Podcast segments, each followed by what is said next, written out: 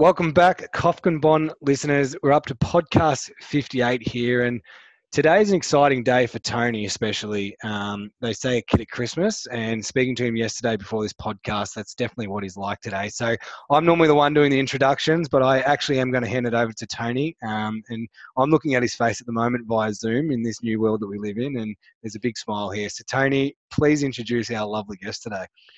Well, our wonderful guest today is a young gentleman by the name of Steven Solomon, uh, Australian uh, Olympian, 400 metres. And we are going to talk to Steve about not just his athletic career, but a bit of his background and his business career moving forward. But also, one of the things is if you think of our uh, clients and our SME owners, is how to deal with disappointments, uh, how to where there is change, where there's the opportunity and change moving forward as well. So and I think I think sorry, you've just touched on that opportunity, and we'll we'll probably finish the podcast on something um, that Steve's working on at the moment, and I think that that's just a great example of jumping into an opportunity. Yeah, so I'm just going to read a little bit about uh, Steve, if that's okay, Jamie and Steve. So bear with me a moment if that, if you can. Uh, so Steve has spent the last six years as a student athlete at Stanford University and Duke uh, University. His experiences have molded him into a prominent and sure-footed leader, and he's excited to transfer those skills that brought him to the top of his athletic and academic worlds to deliver value to the business world. And I'm going to, in respect to my first experience, uh, having met a number of Australian Olympians, uh, have actually haven't met Steve face to face. We've communicated on several occasions, but the uh, the I first came across Steve in the 2012 London Olympics, and didn't know who this young, fresh faced 19 year old was running in the 400 meters. Seemed to always uh, come through the field uh, in regards to getting there, and and what an exceptional you know 2000 Olympics, but the way you handled yourself all the way through with your interviews as a 19 year old, I was quite amazed at uh, how poised you were um, and how humbled you were as well. So, Steve, uh, and I did see, I was saying to Jamie, I did, uh, as I was coming back from swimming training one early morning, I did see a young guy walking down Glenferrie Road. There was him talking to someone else, sent a text saying, What in the hell is Steve Solomon, the Olympian, doing walking down Glenferrie Road? And you did turn around and said, I have good eyes, which I don't have, as you can tell, I'm wearing glasses. so, so, so um, Steve, welcome to our podcast. It is an honor to have you and congratulations on all of your successes today and future successes, both in the sporting and business world to come. Thank you, Tony. That's that's far too kind of an introduction, but it's uh, it's a pleasure to be speaking with you and Jamie today, and I'm looking forward to our conversation. Yeah, no, Jamie was just having a conversation with you regarding Duke University and uh, where the athletics team hated as much as the basketball team, but apparently you guys were okay. We were okay. I think it's probably because we kept our profile a little lower than the basketball players. Steve, I, I, can can I just start on one thing? And Jamie, uh, I want you to cut in because you are the expert interviewer. I'm just here chatting to someone who I excited sincerely, who I sincerely admire. Um, one of the things is you you came you represented Australia in soccer in the what's known as the Jewish Olympics, the Maccabi Games over in uh, Israel, and I think was the was it the Australian under seventeen team you represented at that stage? That's correct. And reading your bio, prior to realistically 2009, athletics, you're obviously quite talented, but athletics really wasn't on the radar as a career. And you first put on the spikes, took it seriously in about 2009, but three years later, you're running in the final of the 400 meters. Now, that's pretty unheard of. Um, why the transition? How did that transition come around? It's it's a really good question. Uh, you know, I was a typical young uh, Australian who just loved sport growing up, and you know, my parents spent their weekends schlepping me from rugby practice to soccer games to tennis to swimming lessons back to a rugby game. And, you know, growing up, it was just sport. Sport was just something I loved. I loved the competitive aspect. I loved being able to persist with something and just naturally get better at it as my body started to mature. I think, um, you know, when I look back at my soccer days, I think every kid can remember when they started, you know, making a cross in from the box and then started making the cross in from the sideline and then being able to take a throw in and reach the center of the box and just kind of develop with the natural um, the natural acceleration of of kind of um, time. That that kind of hooked me you know from an early age. And and soccer was my first love in sport. I think i got that mainly from a, a very close family friend of mine um, david hurwitz who I, who I was in the neonatal uh, unit with when i was when i was born. His his father was a very good soccer player arnold hurwitz. And um, and and david's older brother danny uh, was a kind of uh, and gary were soccer stars growing up. So I think my first love, if I really think back at it, to soccer really came from my best mates' brothers, who were kind of examples to to the kind of athletes and and skill that you could acquire at the game. So I persisted with that for a long time. Was able to enjoy a lot of success on the field, made some great friendships through soccer. Um, you know, I still have very strong memories of every afternoon coming home from school, dropping my bag, taking the dog up to the park. We we grew up in the the northern suburbs of Sydney, and and just juggling the ball for hours. Um, you, it, it, got to the stage where once I hit a thousand, I'd just stop and go home. Um, but that was kind of something that I could just do all day, every day. It didn't phase me. I would have just a single soccer ball. Um, you know, I, I, wasn't one of those kids who could bring a whole bag of soccer balls and, and, and start kicking them for goal. It would be, you know, set up a free kick, take it, go retrieve the ball. Come back, set up a free kick, take it, go retrieve the ball. So was that the start of your athletics career? Was it doing intervals? it might well have been. As long as, along with carrying my school bag up the enormous flights of stairs that, that I had to do every day in high school. But the transition really came, um, you know, athletics is a sport so often dominated in the early years by um, men and women who who develop before the rest. Um, yeah. You know, it's very difficult to compete with a man when you're a boy.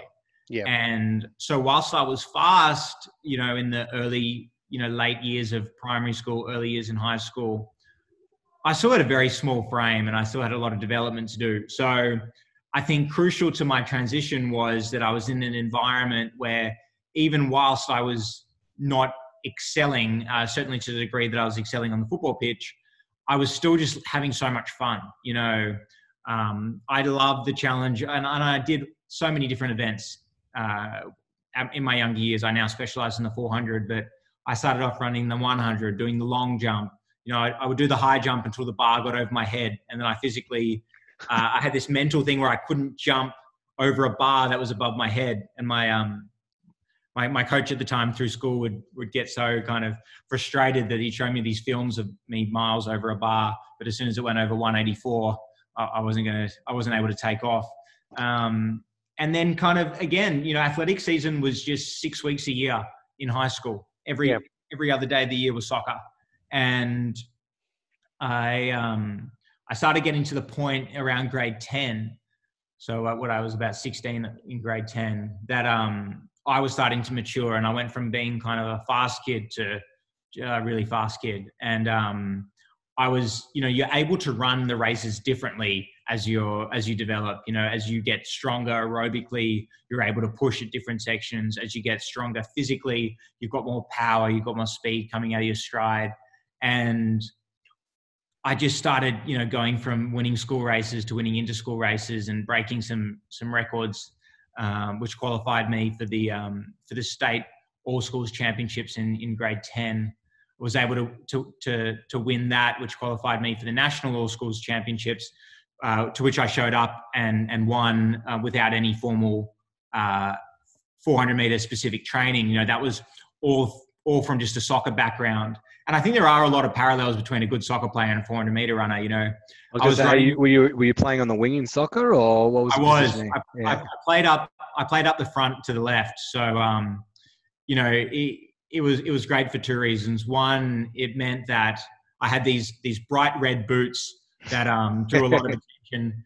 But the other thing that drew attention was my speed. So we were able to really disrupt a lot of teams' uh, plans because with me up the front, uh, they had to set a, a, deep defense because any ball that came through or over the top, uh, they they didn't they didn't fancy too many chances against me on those. So th- those were those were like the the good days playing soccer. But kind of I guess the thing that pushed me over to to the athletic world was um, after I won those national championships in grade 10 in, in the school level, I was introduced to a woman by the name of Fira Dvoskina. And, uh, and Fira uh, was a Ukrainian refugee who landed in Australia um, just after the Sydney Olympics. And she spoke no English when she arrived and came to this country as a refugee, fleeing, fleeing the Ukraine. And, and it was just self-taught seamstress. That's what she was doing while she was here. She was a very renowned coach back in the Soviet Union, but when she came to Australia, she she was a seamstress, and she had no intentions of going into athletics. She couldn't speak English. Um, you know, she almost considered those days behind her.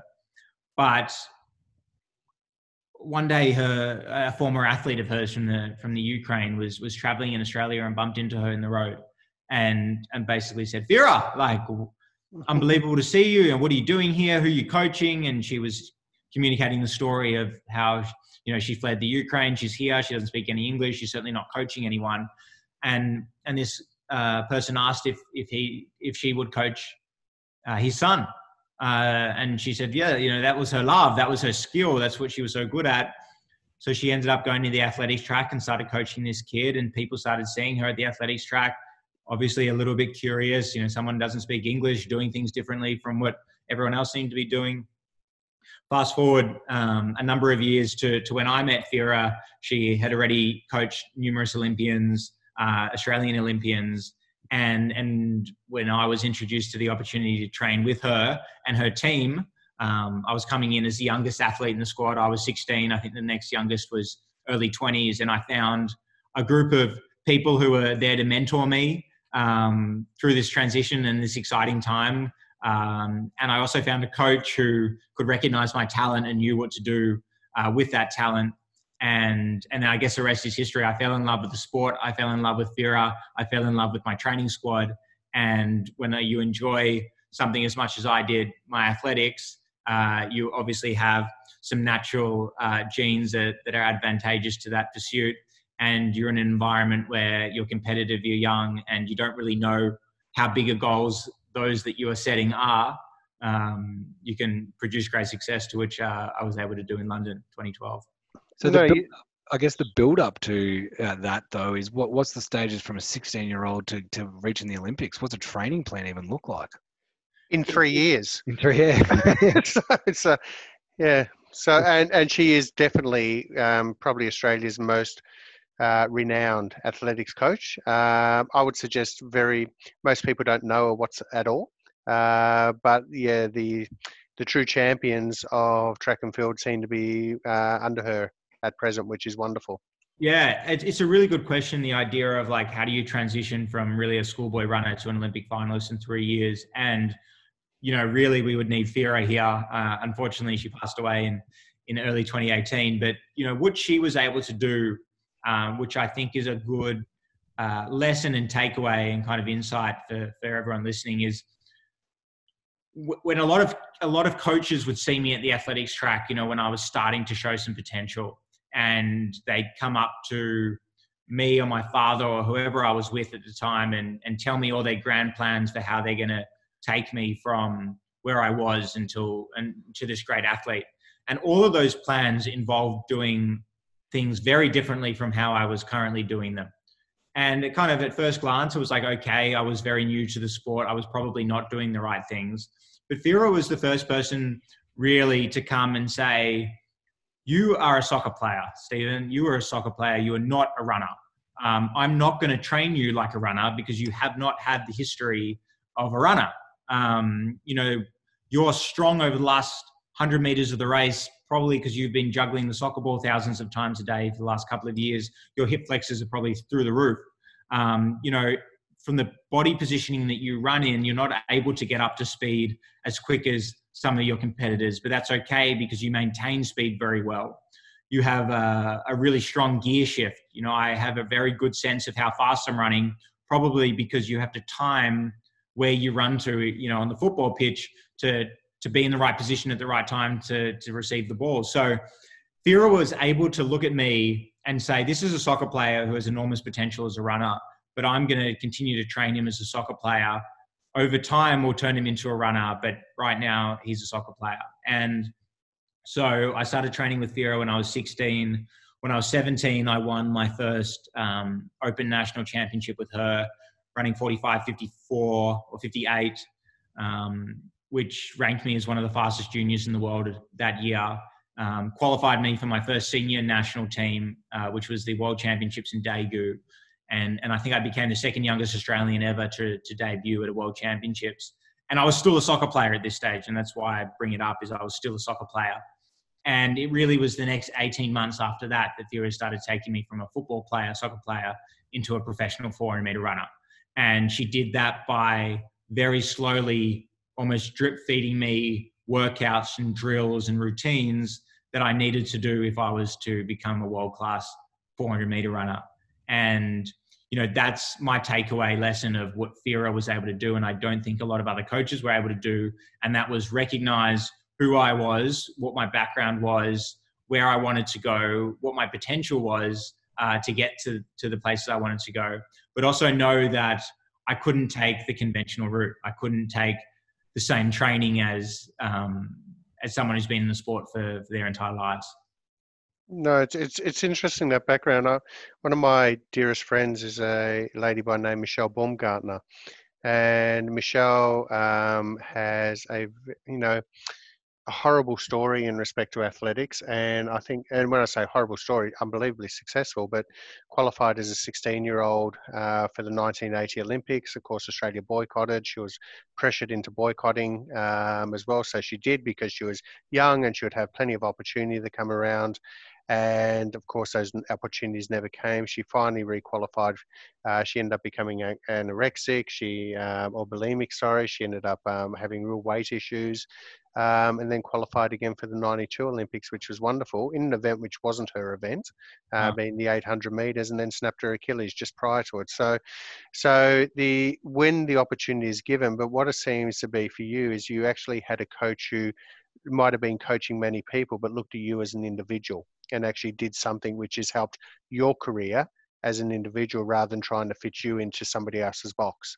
That's exactly right. And I think the other thing, also, I just got shivers uh, listening to that story because I know yeah. the pains of uh, missing out, which I'm sure yes. we're going to get into soon. But yep. the other important thing that I that I mentioned there is it's it's it was also it was FIRA, but it was also what we called Team FIRA. So it was a training squad. You know, I would um I would have a training squad that believed in me uh, when I was much younger uh, than anyone else in the squad, and they would literally put themselves through hell for my benefit. And what I mean by that is, for those who haven't or aren't familiar with how athletics training works, it's kind of like similar uh, to how you watch the Tour de France, where there's a guy who's kind of setting the pace, and the rest of the guys are kind of trotting along at that pace and it's always harder to be the, the leader. It's always harder to do the work at the start, especially when we get to the end of the workouts where we're staring down the last rep of a 250 meter run, which is going to take us about 26 seconds. Uh, we're going to be moving at about nine meters a second. And when we finish that run, we're probably going to have our head in the bin, vomiting for a good 15 minutes and have a headache so bad that driving home is challenging. And you get to the starting line of that last rep and you're hurting like you, you know you're you've got a you're not even seeing straight. And and i had a training squad who would say steve i'm going to go like hell for the first 100 meters of this rep and i'm going to way overshoot myself. Um, but you're going to stay on my pace and when i pull out you're going to keep going. And i had people literally do that for me for, for an entire year which which was a huge help as well. So there was Fira's belief, her talent, but then I also had a group around me that believed in me and were willing to sacrifice themselves in a lot of in a lot of cases um, to to help me out. So I was very fortunate there. You did post a video of a training session similar to that, uh, probably about a month or so ago. Uh, so there was still some nice weather. I think you're running around topless, uh, but it was. Uh, but yeah, to um, the way you were heaving for oxygen at the end of that last repeat actually nearly scared me. Uh, so it was. You're not, uh, the first, you're not the first to say that. I think. Um, as a parent, Steve, it, it was painful to watch.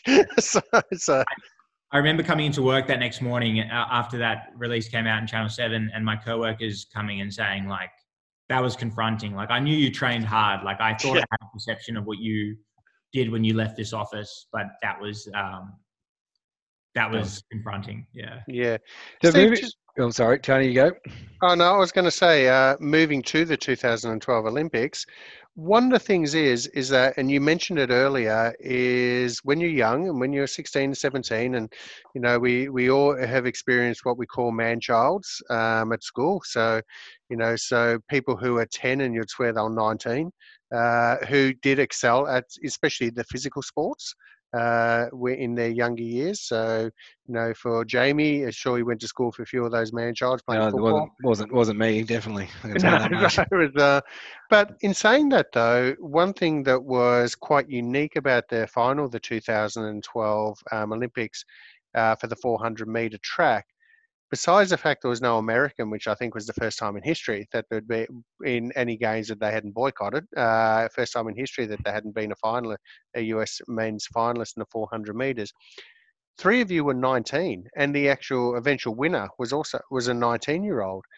Which is, you know, in swimming, 19 is nearly classed as ancient, uh, but in athletics, you realistically don't seem to come to your full strength until you're in your mid to late 20s and even sometimes early 30s for the longer distance runners like the marathon runners um, etc so how has, how did that change occur in your in your thought process? Because you were certainly one of those 19 year olds uh, where you're certainly not fully developed at that stage. You haven't been running for 15 years um, as well how did that change in your view come around you know, I, I guess we we always kind of look backwards and, and try and come up with an explanation for how it came around. But really, I'll, I'll answer this by saying that, you know, I was just naive when I was coming into the Olympics in 2012. I was 19.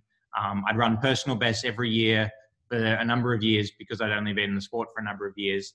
And, you know, I remember the head coach of Athletics Australia uh, pulling me aside now pre camp which we did just outside of London in a, in a school called Tonbridge, and said to me, um, "Steve, like, what are you what are you hoping for? What are you what are your goals for these games?" And I, with hundred percent confidence, said, "I'm going to make the final. I want to make the final."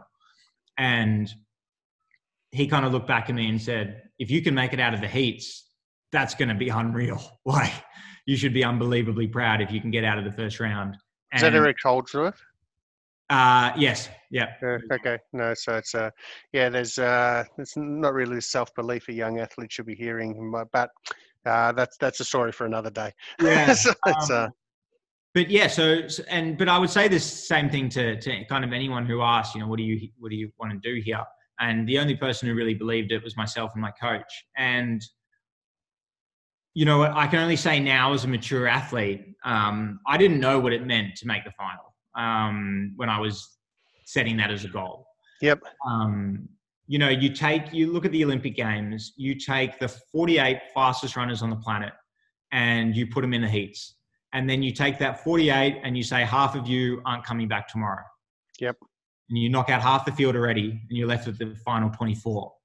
And then you say to those 24 fastest athletes in the world, only eight of you are going to progress now. And you know 30 30% of the people standing in the call room before the semi-finals make it to the final. Yeah. And you know, when you when you look at it like that, you're like, yeah, you're a 16, a 19 year old, sorry, who's never run a professional race in an open championship shouldn't shouldn't debut at the Olympic Games in the final. But um, I had this great belief. I was coming off a bronze medal at the World Junior Championships a few weeks earlier, um, so I knew I was in career best shape. I had family and friends over in the stands. Um, I was healthy, I was fit, and I was fearless. And, you know, one of the parts of the Olympics which makes the Olympics uh, such a spectacle and, you know, such a hard championship as, as an athlete is you've got 95,000 people in the crowd. The track is so loud in, in, the, in London that when Mo Farah was running the 10,000 meters, the, the, the, there's a camera that's at the finish line that takes a photo finish. They call it the photo finish camera. And that's because, um, you know, in, in, in events like ours, you know, it's literally thousandths of a second, hundreds of a second that separate victory from defeat. So that you need that camera to determine who won. That camera couldn't remain stable. That's how loud it is in the stadium. That camera was shaking wow. and vibrating. So you walk out um, to a stadium with that much energy and you have to you have to control yourself you have to bring yourself into your own head and like you correctly said um, you know, I ran my own race in London in every in every round, the heat, the semi, the final. I wasn't winning at the 300 meter mark. Um, you know, I think I was coming sixth or seventh at the 300 yeah. mark. And but that's just how I trusted. That's where I was as an athlete. That's how I needed to run, which takes enormous discipline because it's very hard to see somebody come past you on the back straight and not react to that. Um, but I was able to do it. I was able to maintain that sense of focus and um, and that's kind of probably how I ended up achieving such a such a achievement which I shouldn't have. You know, like achievement probably bigger than where I was at the time. But I had enormous belief in myself. I had a great uh, coach. I had a family support network in the in the games. And I think the other thing I always backed myself on doing is preparing better than any other athlete in the field. Um, you know, I looked around and I said, I'm not physically as big as any of you. Um, you know, you you guys will outperform me in any single exercise, but can you string it all together in front of ninety thousand people? I, for some reason, back that I could, um, and and it worked out. You worked out to perfection. So it's uh, as I said, I, I remember uh, watching uh, watching you through the heats actually, um, and saying to my now 23 year old who wasn't a bad runner uh, in his younger days, and saying, watch him come through the field. Uh, just watch him. He just it was just your poise and just watching you come through the field. But there's a couple of things that are shining through with that. We we actually spoke about uh, this in one of our earlier podcasts, Jamie, about being the hardest worker in the room. Uh, the most successful people are not necessarily the ones with all the natural talent. Obviously, there is some talent there, but they're also the hardest workers in the room. And we gave comparisons there to, you know, the likes of Jason Dunstall going for two hours after training had finished to have an extra 100 shots a goal. Um, spoke about the likes of Kobe Bryant. I spoke about some of my uh, sporting heroes as well, and Jamie's got a you know a mountain of sporting heroes. But it does seem to be those people who have that self belief, the hardest working people in the room. But also, too, in saying this, Steve, I've also said uh, that you're also actually quite humble. You don't you don't have any arrogance uh, at all about you. You bend over backwards uh, to be able to help people, and you are a real role model for athletics in this country, without any doubt, to any young people. But I say that also too because it's backed by a bucket load of self belief and discipline uh, that comes with that, and I think that really shines through. But in saying that, how does that uh, discipline come, and how do you deal with disappointment that has followed since 2012? Uh, disappointment and missing out, injuries is you know, sometimes I might just wake up and, you know, not feel 100% on a Monday morning, but I can still go and perform. You can't do that as an athlete. So if you're injured. So do you want to talk us through some of those th- uh, feelings, please? Definitely. I think, um, you know, where I get that, um, that work ethic from uh, is definitely my parents. So my father, Michael, is probably, not probably, without hesitation, the hardest working person I've ever met. Um, you know, so much so that my my mother recalls a time when I was a kid where I the the, the home phone rang and and I must have been five or so at the time and and I picked up and said hello and and they said uh, is this Michael Solomon? which is my father's name. I said no this is son Steven Solomon. They said well can you put your father on the phone please? And I said no. And they said why and I said well my father leaves the house before the sun comes up and he only gets home well after the sun is set so he's not home at the moment um, and so, you know, I, I grew up with a with a family who who exampled work ethic and discipline and, and doing things um, that were, were, were tough and, and not doing things uh, kind of the the layman way. And and I also have a mother who who who Lucille she she grew up and um, throughout her teenage years got got chronic arthritis in her hands and her feet and she was a swimmer growing up and um, and had to stop swimming and and now has all her hands and her and her feet fused because any movement, any sudden movement in the bone with arthritis causes the bone on bone to to scrape and and is immensely painful.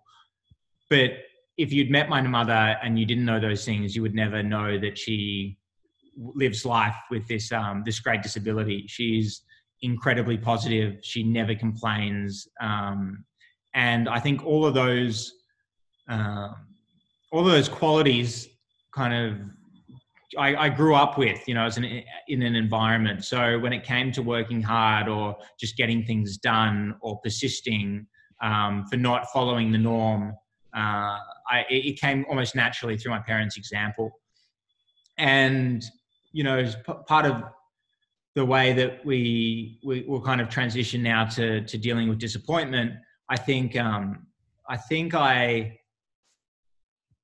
you know, sports, uh, what I love about sport, and I think why sport is such a great teacher, and I think that everyone should uh, should have to persist with either a sport or a music or something like as such, is because it gives you the the, the real life example that the, the road to success, there's no single road.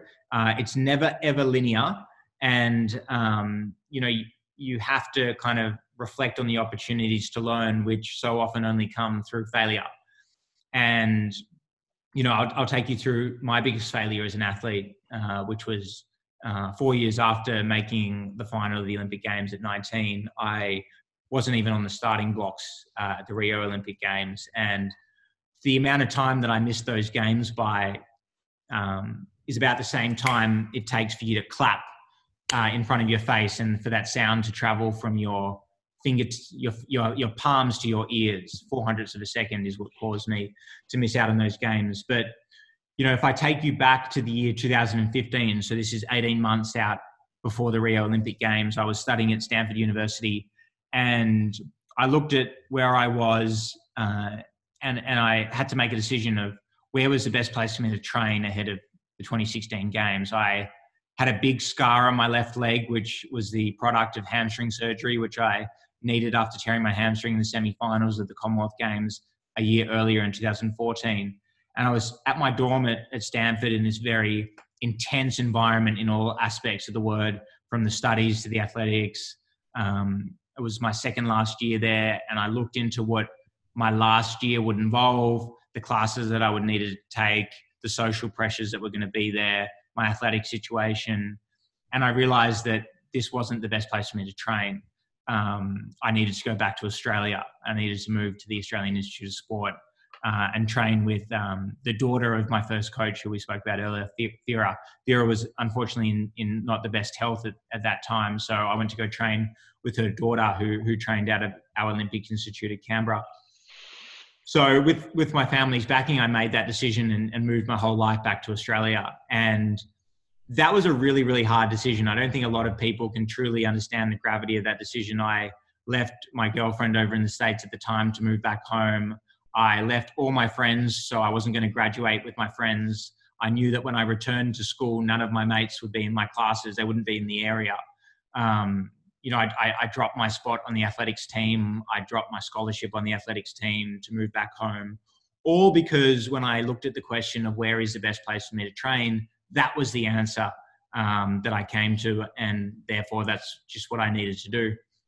So I moved to Canberra and really lived like a kind of like a pilgrimage existence um, for for 18 months. I woke up, I trained, I had a nap, I trained, I had lunch, I trained, and then I went to bed each night.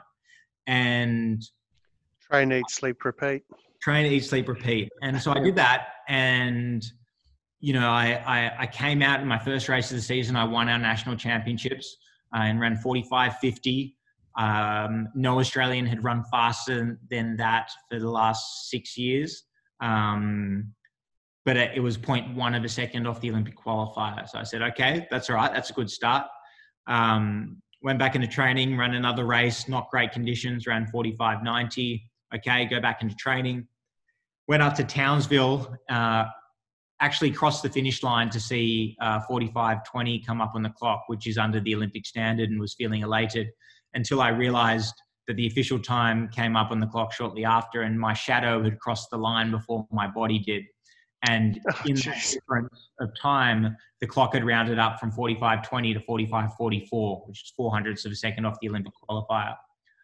This is around May. I'm still feeling good. I'm in good shape. Four hundredths of a second. It's nothing and then I had a, uh, I left uh, the next morning to go over to Europe to race the European season, and I just never got a race that was right. And um, you know, it was it was either you know I, I'll never forget. I was warming up in Geneva for this great race in Switzerland. I was feeling incredible.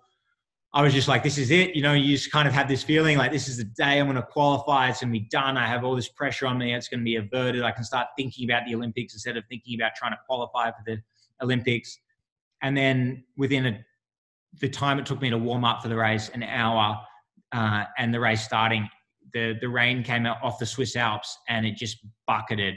And I can't tell you how hard it rained. And you know, we weren't able to qualify. You know, for, for you to qualify for the Olympics, everything needs to be perfect. Um, then I went across to Madrid the next week, missed the qualify again by 0.1 of a second. And, and, and to, to kind of continue that summary, it's just, I got to my last race. It was a small race in Belgium and I was running by myself. And I, um, I went out, ran a hard race, crossed the finish line and, and was 0.2 away from the qualifier, 0.2 of a second. And that, I just remember feeling this like sense of like emptiness. It's kind of like the thing that I have literally thrown my life around for, um, have done everything right. Um, you know, have done everything against what I've enjoyed doing at times. You know, there were there were sessions on the training track where, you know, I I, I would run the session. The physiologist would be at the session, would prick my ear because that's how we take a blood lactate reading before my last rep, and I would tell him, "Don't tell me what that number is because I know it's going to be higher than than what I want it to be, uh, which means I know that which what amount of pain I'm going to be in when I finish this last rep.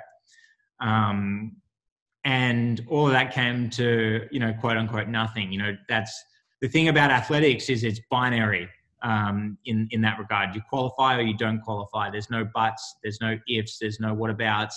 There's no subjectivity. It's just so blatantly quantitative. And um, so I, I got through that year and you know i'm able to talk about it so freely now you know when, when people find out that i'm olympian they, they immediately jump back to the last olympics and assume that it was rio yeah. Um, yeah. that i went to and i say no it was actually london and they're like london 2012 you must have been a baby um, and were, then the next yes. logical question is what, what happened to rio um, and I'm able to talk about it so freely and, and like we have just now. And they get to the end of the conversation and they say, I'm so sorry. Like, I didn't mean to bring up all that pain. Um, and I say, You didn't. Um, I can speak about it freely because I made the best decision that I could with the information I had available to, well, to me at every point in time along that journey. And, you know, all, that's all you can do. You, you know, you, hindsight uh, bias is, you know, hindsight's not real. Um, but what is real is is the learnings that you can take from from when you fail. So that was 2015, 2016 year. Um, fast forward now to the midway 2000, 2018, where I'm finish, finishing up at Duke University. I'm faced with the same decision I was in 2015, which is where do I base myself to train for the next Olympic Games, which was supposed to be this year in Tokyo. And having learnt everything I did from my, my experience in 2015 and 16, I asked myself a very slight variant to the question that I used um, as a proxy, which sent me back from Stanford to the Australian Institute of Sport, which was where is the best place for me to train? That was the question I asked myself in 2015. Where is the best place for me to train? And, and the answer to that was the Australian Institute of Sport. Because I went through that experience and it didn't work out, it allowed me to ask a very slight modification to that question when I was looking to decide where I needed to base for the 2020 Olympics in Tokyo. And that slight variant is where am I at my best? So it, the question came, where is the best place for me to train to where am I at my best? And what's so important about that question is things I learned during my time in Canberra at the AIS is your success in athletics is not purely determined by where you train. You can have the best facilities in the world. And, you know, we look at this from an outside perspective and it seems obvious, you know, just because, um, Jamie, you're wearing the latest shoes doesn't mean you're going to beat me in a race. You can have the best technology in the world. It's not the only thing that contributes to your success. And that's what I learned at the top level when I was in Canberra. You know, there were things about my environment there. While the training was spectacular and I had a wonderful coach, there were things that added to my performance that weren't there you know, I didn't have any friends in Canberra.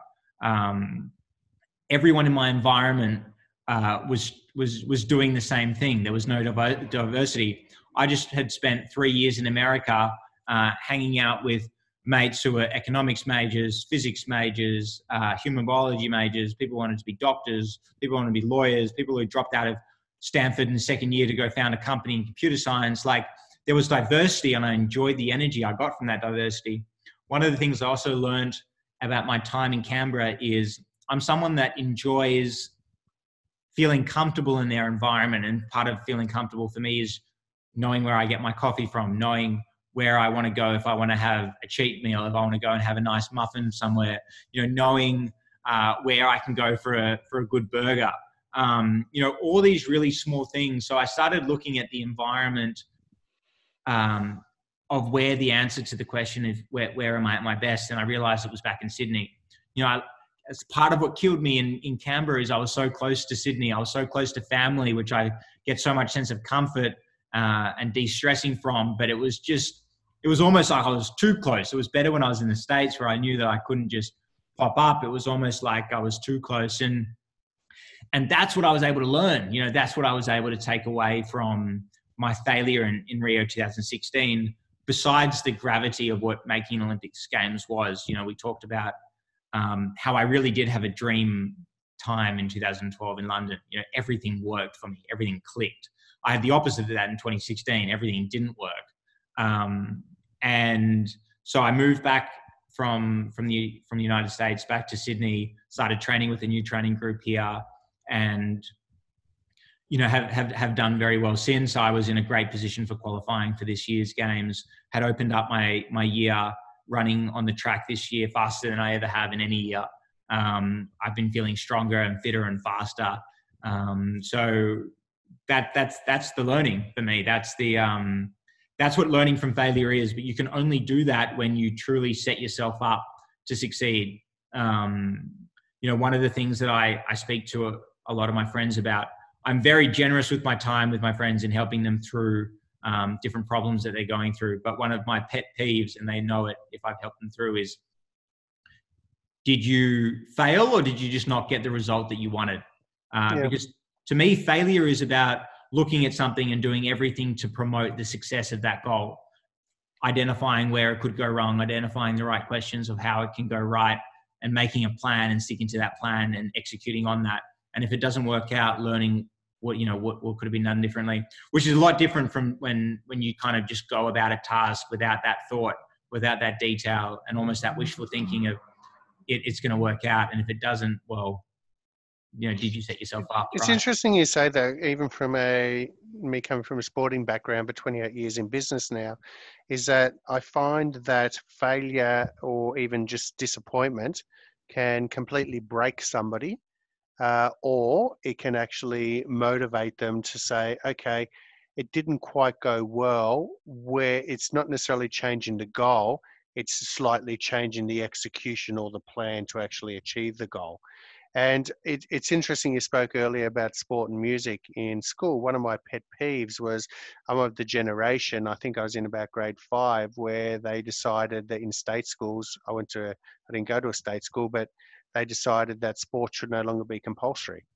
And as a result of that, I think we've seen an entire generation of uh, kids now who don't understand that it's okay to lose. It's uh, it's and also another thing you've really spoken of too is, and I know this is a huge part of Jamie's life as well, is actually the friendships uh, that are formed through life and through sport and just the mental health that actually comes, you know, the, the positive mental health that comes with that as well.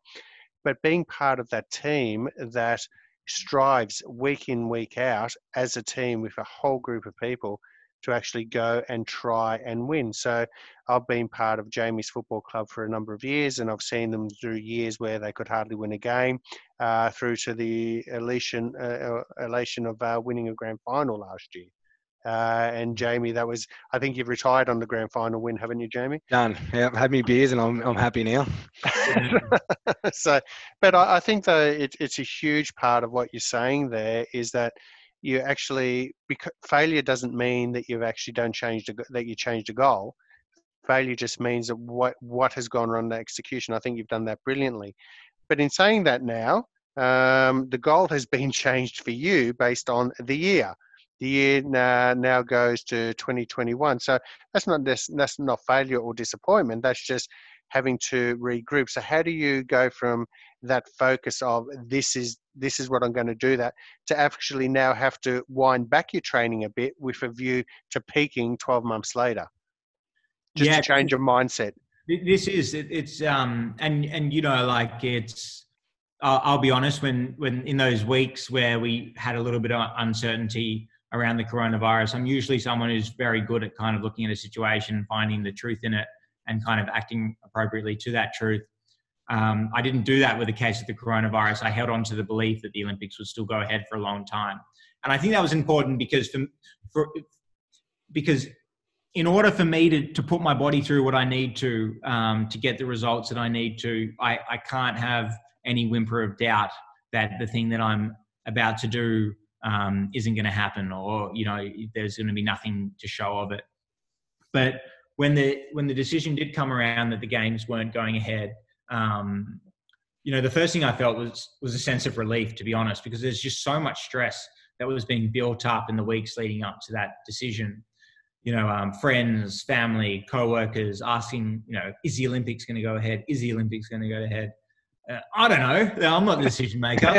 um, you know, I, uh, you know, and, and I have to train with this uncertainty. Um, I think one of the things that the IOC did to the advantage of athletes is while training under the lockdown and training under imperfect conditions was stressful, um, I think it was still better than them coming out and saying, we don't know if the Olympics are going to head. You know, they were very bullish on they're going ahead, they're going ahead, right up until they said, actually, they're not going ahead.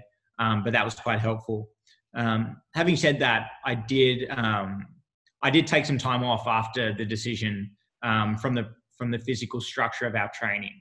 Um, you know, I was set emotionally and physically to run at our national championships, which served as our Olympic qualification uh, event the next week. You know, literally six six days after the they they cancelled the Olympics for this year, and um, so I took some time off. I was able to, um, you know, kind of let that stress kind of um, dissolve through my system. Uh, you know, I could feel myself just getting agitated at things that shouldn't make me angry. Um, I'm not an angry person, or I don't no. really, um, you know, I, I, I, take on a lot of stress in my life, but I don't show a lot of uh, that. But I found myself being um, a little bit short, shorter tempered than than I than I usually am, and I was able to just recognize in myself. And that's one thing I think athletics has given me is an acute self awareness that I needed to take a break. I just needed to relax. Um, so I took a, f- a few weeks off. I spent a lot of time with our community trying to help them through this because while I'm very fortunate to be, um, you know, living at home with my with my family and to be working outside of uh, my athletics as well, there there are many in the community who, you know, still have bills to pay. Um, you know, I still have bills to pay athletically, but they had bills to pay um, you know, living expense wise. To just live, yeah. And and and their their income has suddenly gone to zero. And not only is their income gone to zero, their entire identity, which is centered around the Olympic Games, um, has been shifted. And so I spent a lot of time kind of doing what I could in the community. And I'll just share one more insight with that is I spent a lot of time at, at, at the start going directly to the athletes and only probably two weeks in did I realize that it wasn't just the athletes I needed to be speaking with, it was the support team. You know, it was the physios who, um, you know, were preparing an athlete who were doing so much to get them in the shape, and then all of a sudden it it not be there. Um, it was the coaches. You know, the coaches. I think we all just you know assumed that it was the athletes that needed a lot of comfort, but it was also the coaches. They they pour as much into it as we do. Um, and you know, where does that leave us now? I took, as I said, a couple of weeks off training just after the announcement, but I'm back into hard training at the moment. Um, no one really quite knows what this next 12 months is going to look like because you know I can't tell you where I'm training next week, given uh, what the lockdown situation is. But um, you know, I, have I've refound the energy and the motivation that I need to keep to keep going uh, to to, to the extent that I need to at this time of the year through each training session. And kind of contextually the, the winter training for a, for a 400 meter runner it's kind of like the brutal part of the season. It's like where we put a lot of kilometers in the legs the body's always sore um, it's yeah just it's a grind. You know put it put it it's, it's kind of just like a grind. Um, and usually you get through that grind by saying we're going to compete soon. Like we're like the competition's around the corner. Like um, i'm getting strong i'm getting fit i'm doing all this now so that when we start competing when we try try start transitioning the, those longer workouts into shorter faster workouts that my body's going to be able to handle it and feel good and strong. Um, you know we don't have that at the moment because we don't know when competitions are going to resume um, we don't know when international travel is going to resume um, I don't know when I'm going to next be able to run on the athletics track. So there is a lot of kind of challenges in the community at the moment that I knew that I needed to find my motivation and energy um, before I resumed training because um, without that, I think I'd, I'd be finding it a lot more difficult than I am. I'm healthy now. I'm happy. The training squad's got a good feel to it. Everyone's motivated, knows where their energy's coming from. And we'll just continue to adapt as we need to um, over the weeks and months to come. And eventually we will return to kind of a more stable environment. And, and once we do, uh, we'll be ready to, to get back on the track and, and get ready to prepare for the Olympics next year.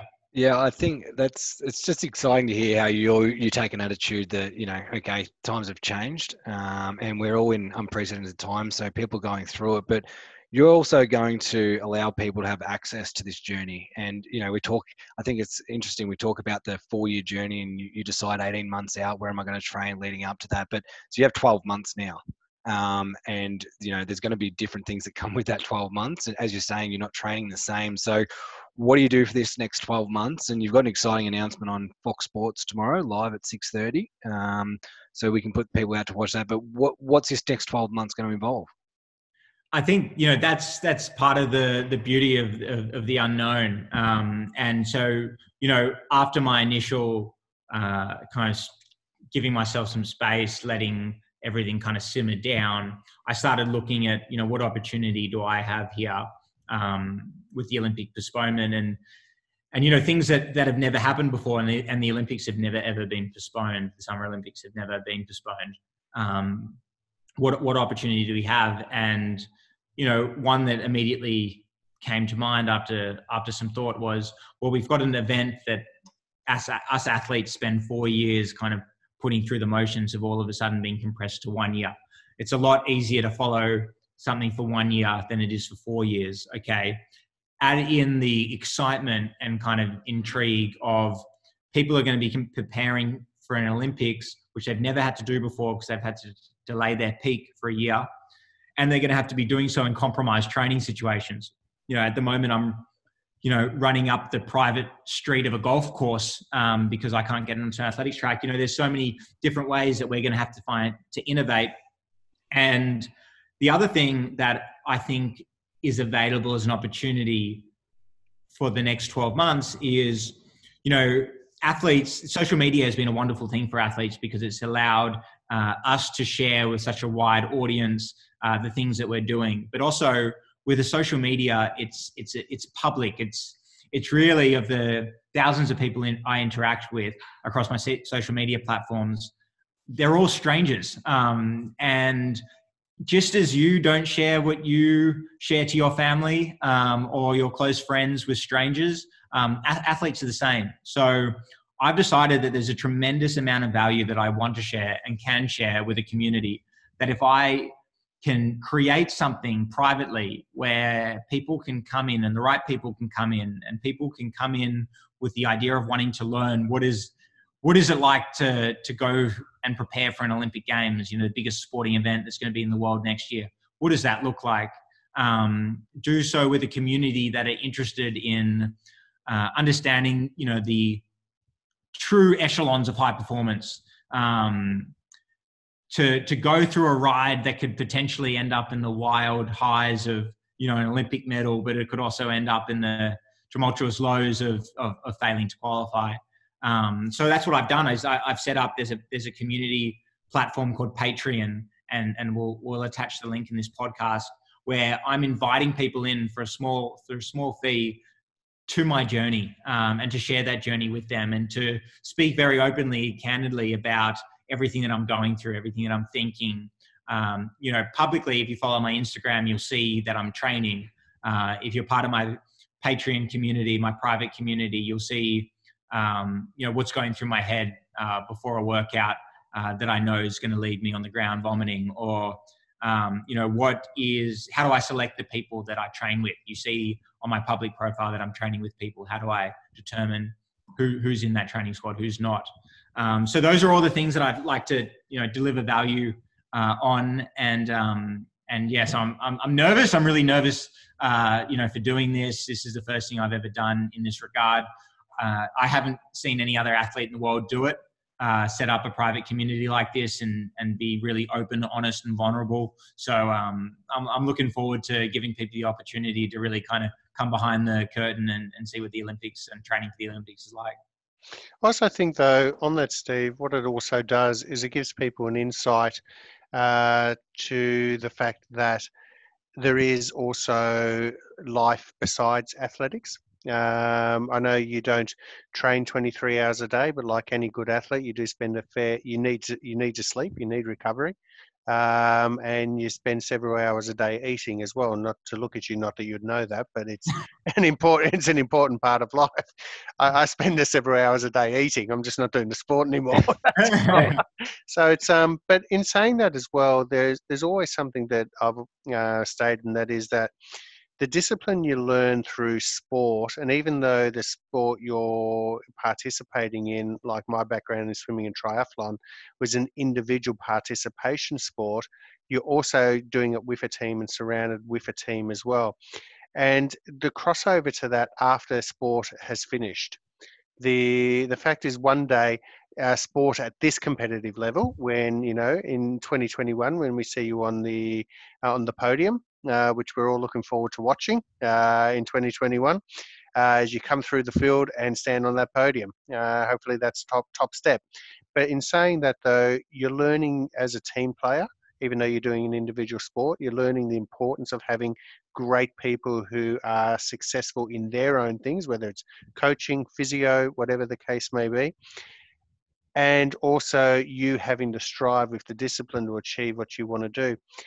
The crossover into the business world after sport hasn't always been successful for a lot of athletes. You can go through severe depression. I've always said that to any athletes that I've coached in triathlon. Have a goal after your A race. You have to have a reason to wake up the next morning. Sure. Uh, so, do you want to talk us through what your thought process is? We know you're you're now an executive with um, Uber. Uh, so, do you want to talk about your thought process in that on actually the crossover to the corporate world? Definitely, I think I think you you you were spot on and couldn't say it better myself in the idea that not all athletes retire well, and it's probably actually the the the norm to to not retire well. And you know that can come from a variety of reasons. You know often an athlete doesn't pick their retirement. It's an injury that uh, forces it upon them or they get dropped from a team. Um, you know i think it's so important that athletes uh, use the time that they have in their day to diversify their energy and really start to set themselves up for life after sport because um, there there always is a need to be as an Australian athlete. You know, there's very rarely are you able to set yourself up um, through your sport uh, to never have to work a day in your life um, beyond beyond your sporting years. So I'm, you know, I'm very uh, encouraging of, of, education to begin with. Um, and, and I think that's part of my decision to go over to America was I felt that, that was the best environment for me to be able to study and train and compete all at the same time. You know, I, I do acknowledge it's difficult in Australia because the university setup is not what it is in America, where there's literally a term student athlete. Um, you know, they have a whole system over there that's designed uh, as an environment towards catering your study and your sport. Having said that, you can certainly uh, do do do school over here, and, and, there's ways to do it. But it was just uh, to to me a great avenue to go through to America. So once I got my my degrees um, over in the states, I knew that I wanted to come back and work here because I thought it was important for me to start um, you know, learning the things of business um, because I was interested in it. It was a nice diversification of energy and interest away from athletics. You know, if you're if you're an athlete 100% of the time, you're thinking about athletics 100% of the time. You can sometimes, like anything, it's like moderation. Like you, you can go insane. You know, you can have a sore foot, and if you've got nothing else to do in the entire day, all you start thinking about is how sore your foot is. Um, and that's that's no good for the mental health. It's no good for your physical health. Um, you know, training either. So you know, I'm, I'm very encouraging with the right employer that athletes do kind of enter the workforce while they're still competing and do so on, a, on, on the right basis for them. Uh, for me, that was getting a, a, job, a five day a week job. That was something that I knew that the routine was, was what I valued and what I could afford. And if I could find an employer that was willing to give me the flexibility in the hours that I worked um, and the vacation that I would need to take away for training, uh, that I could deliver enormous value to the company. Um, and that that was actually difficult to to find that. Um, a lot more difficult than I thought. You know, when I was in America and I was interviewing at jobs in America um, prior to making the decision to come back home, everyone just got it. You know, oh yeah, of course you can pursue the Olympics and work at my company. Like, like it's like it's it's infeasible to me that you can't because I've just seen that you've spent the last six years uh, studying uh, at two very intense institutions and pursuing athletically. Um, so they just got it. When I came back to Australia, they just it was a complete opposite. They just didn't get it. Um, you know, I was having interviews and and you know partners would say, um, you know, Steve, what are, you, what, what are your flexibility? Like, how do you train? And I'd say, you know, on a Tuesday and a Thursday, I have to leave at two o'clock. If the building's on fire, I'm out at two o'clock. I'm sorry, that's squad training. There is no day in history where I'm going to be in this building on a Tuesday and Thursday past two o'clock. And they look back at me and say, okay, and what time will you be back in the office? And, you know, I just, I, I just look at it and I say, you just don't get it. You know, I, like, I, I can come into the office early. I, I'm most mentally acute in the mornings. I can tell you this, I can show you this, but I'm not going to get productive work done after, um, after a training session like I have on those days.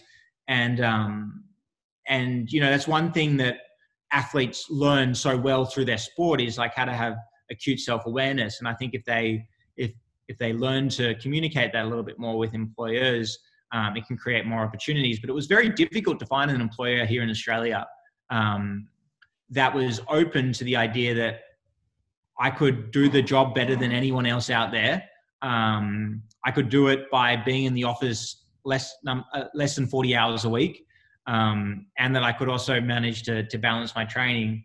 Um, but I, I, I, it's, it's it's it's just funny, you know, looking at it now where I, where I am. I'm I'm at Uber, and I was worried about it at the start that you know if no one else could believe that I could do it, well, was I wrong? Like you know, it, you know, maybe I can't do it. Um, it actually took an international company to agree with you. Yeah, it did. Yeah. Um, and and and you know i was i was nervous when i first got there. You know i'd leave at two o'clock i'd see my coworkers there and i know that they'd be staying until six o'clock. Um, and i was self-conscious but then you know after a few months you know i'd say to my manager i'm like look like be honest with me. How is it when you see me leave at two o'clock? And she goes steve i don't even notice you leave. Okay. Um, yep. i don't even I, I, I don't even notice. You you do your work to an exemplary standard. It's always on time you look confident, you're running your own ship, you never, no one's ever late, no one's ever waiting for you. You, you know, you know this this idea that you have in the head that people are noticing and thinking that you're not working hard or that you know you've got it easier than whatever it just doesn't exist. Um, That's because you're the hardest working person on the track, and you, and, you want them well, to know it in the workforce as well. I always told I always tell my manager at work, you know, if I'm doing something that's long or or really difficult. And she looks at me and she's like, How are you doing that? I'm like, This is easy. You come see what I do on the track.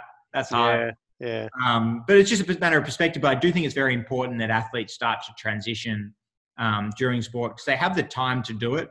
Um, you also don't want to be starting your your your life after sport at a junior, you know, entry level position when you're 30. Like that's hard.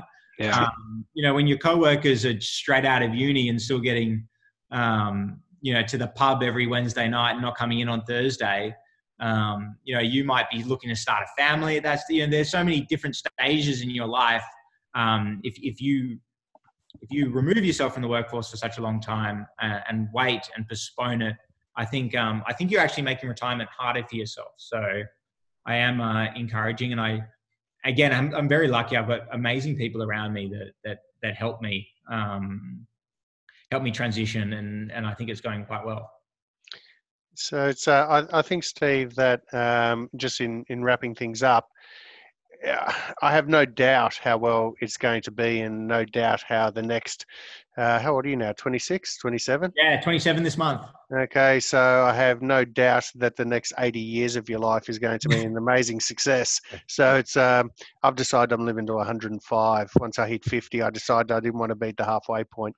So it's. Uh, so Very it's. Uh, but in, in, saying that, though, I think your uh, your attitude is just shines through in this interview. Uh, the success you have got is due to your own hard work. Uh, your attitude towards failure and disappointment is magnificent because it's never held you back uh, from still going out pursuing and achieving your goals. So I want to sincerely thank you uh, for agreeing to come on today's podcast.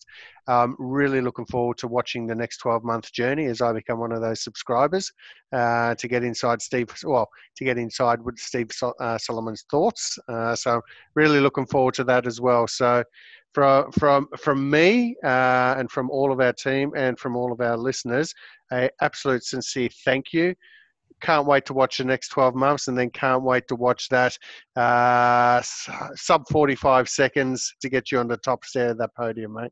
Definitely. It's been, it's been a wonderful, uh, wonderful time chatting with you. Thank you so much, Jamie. And thank you very much, Tony, for, for having me on. Thank Wonderful. you, Steven. Thanks, Steve.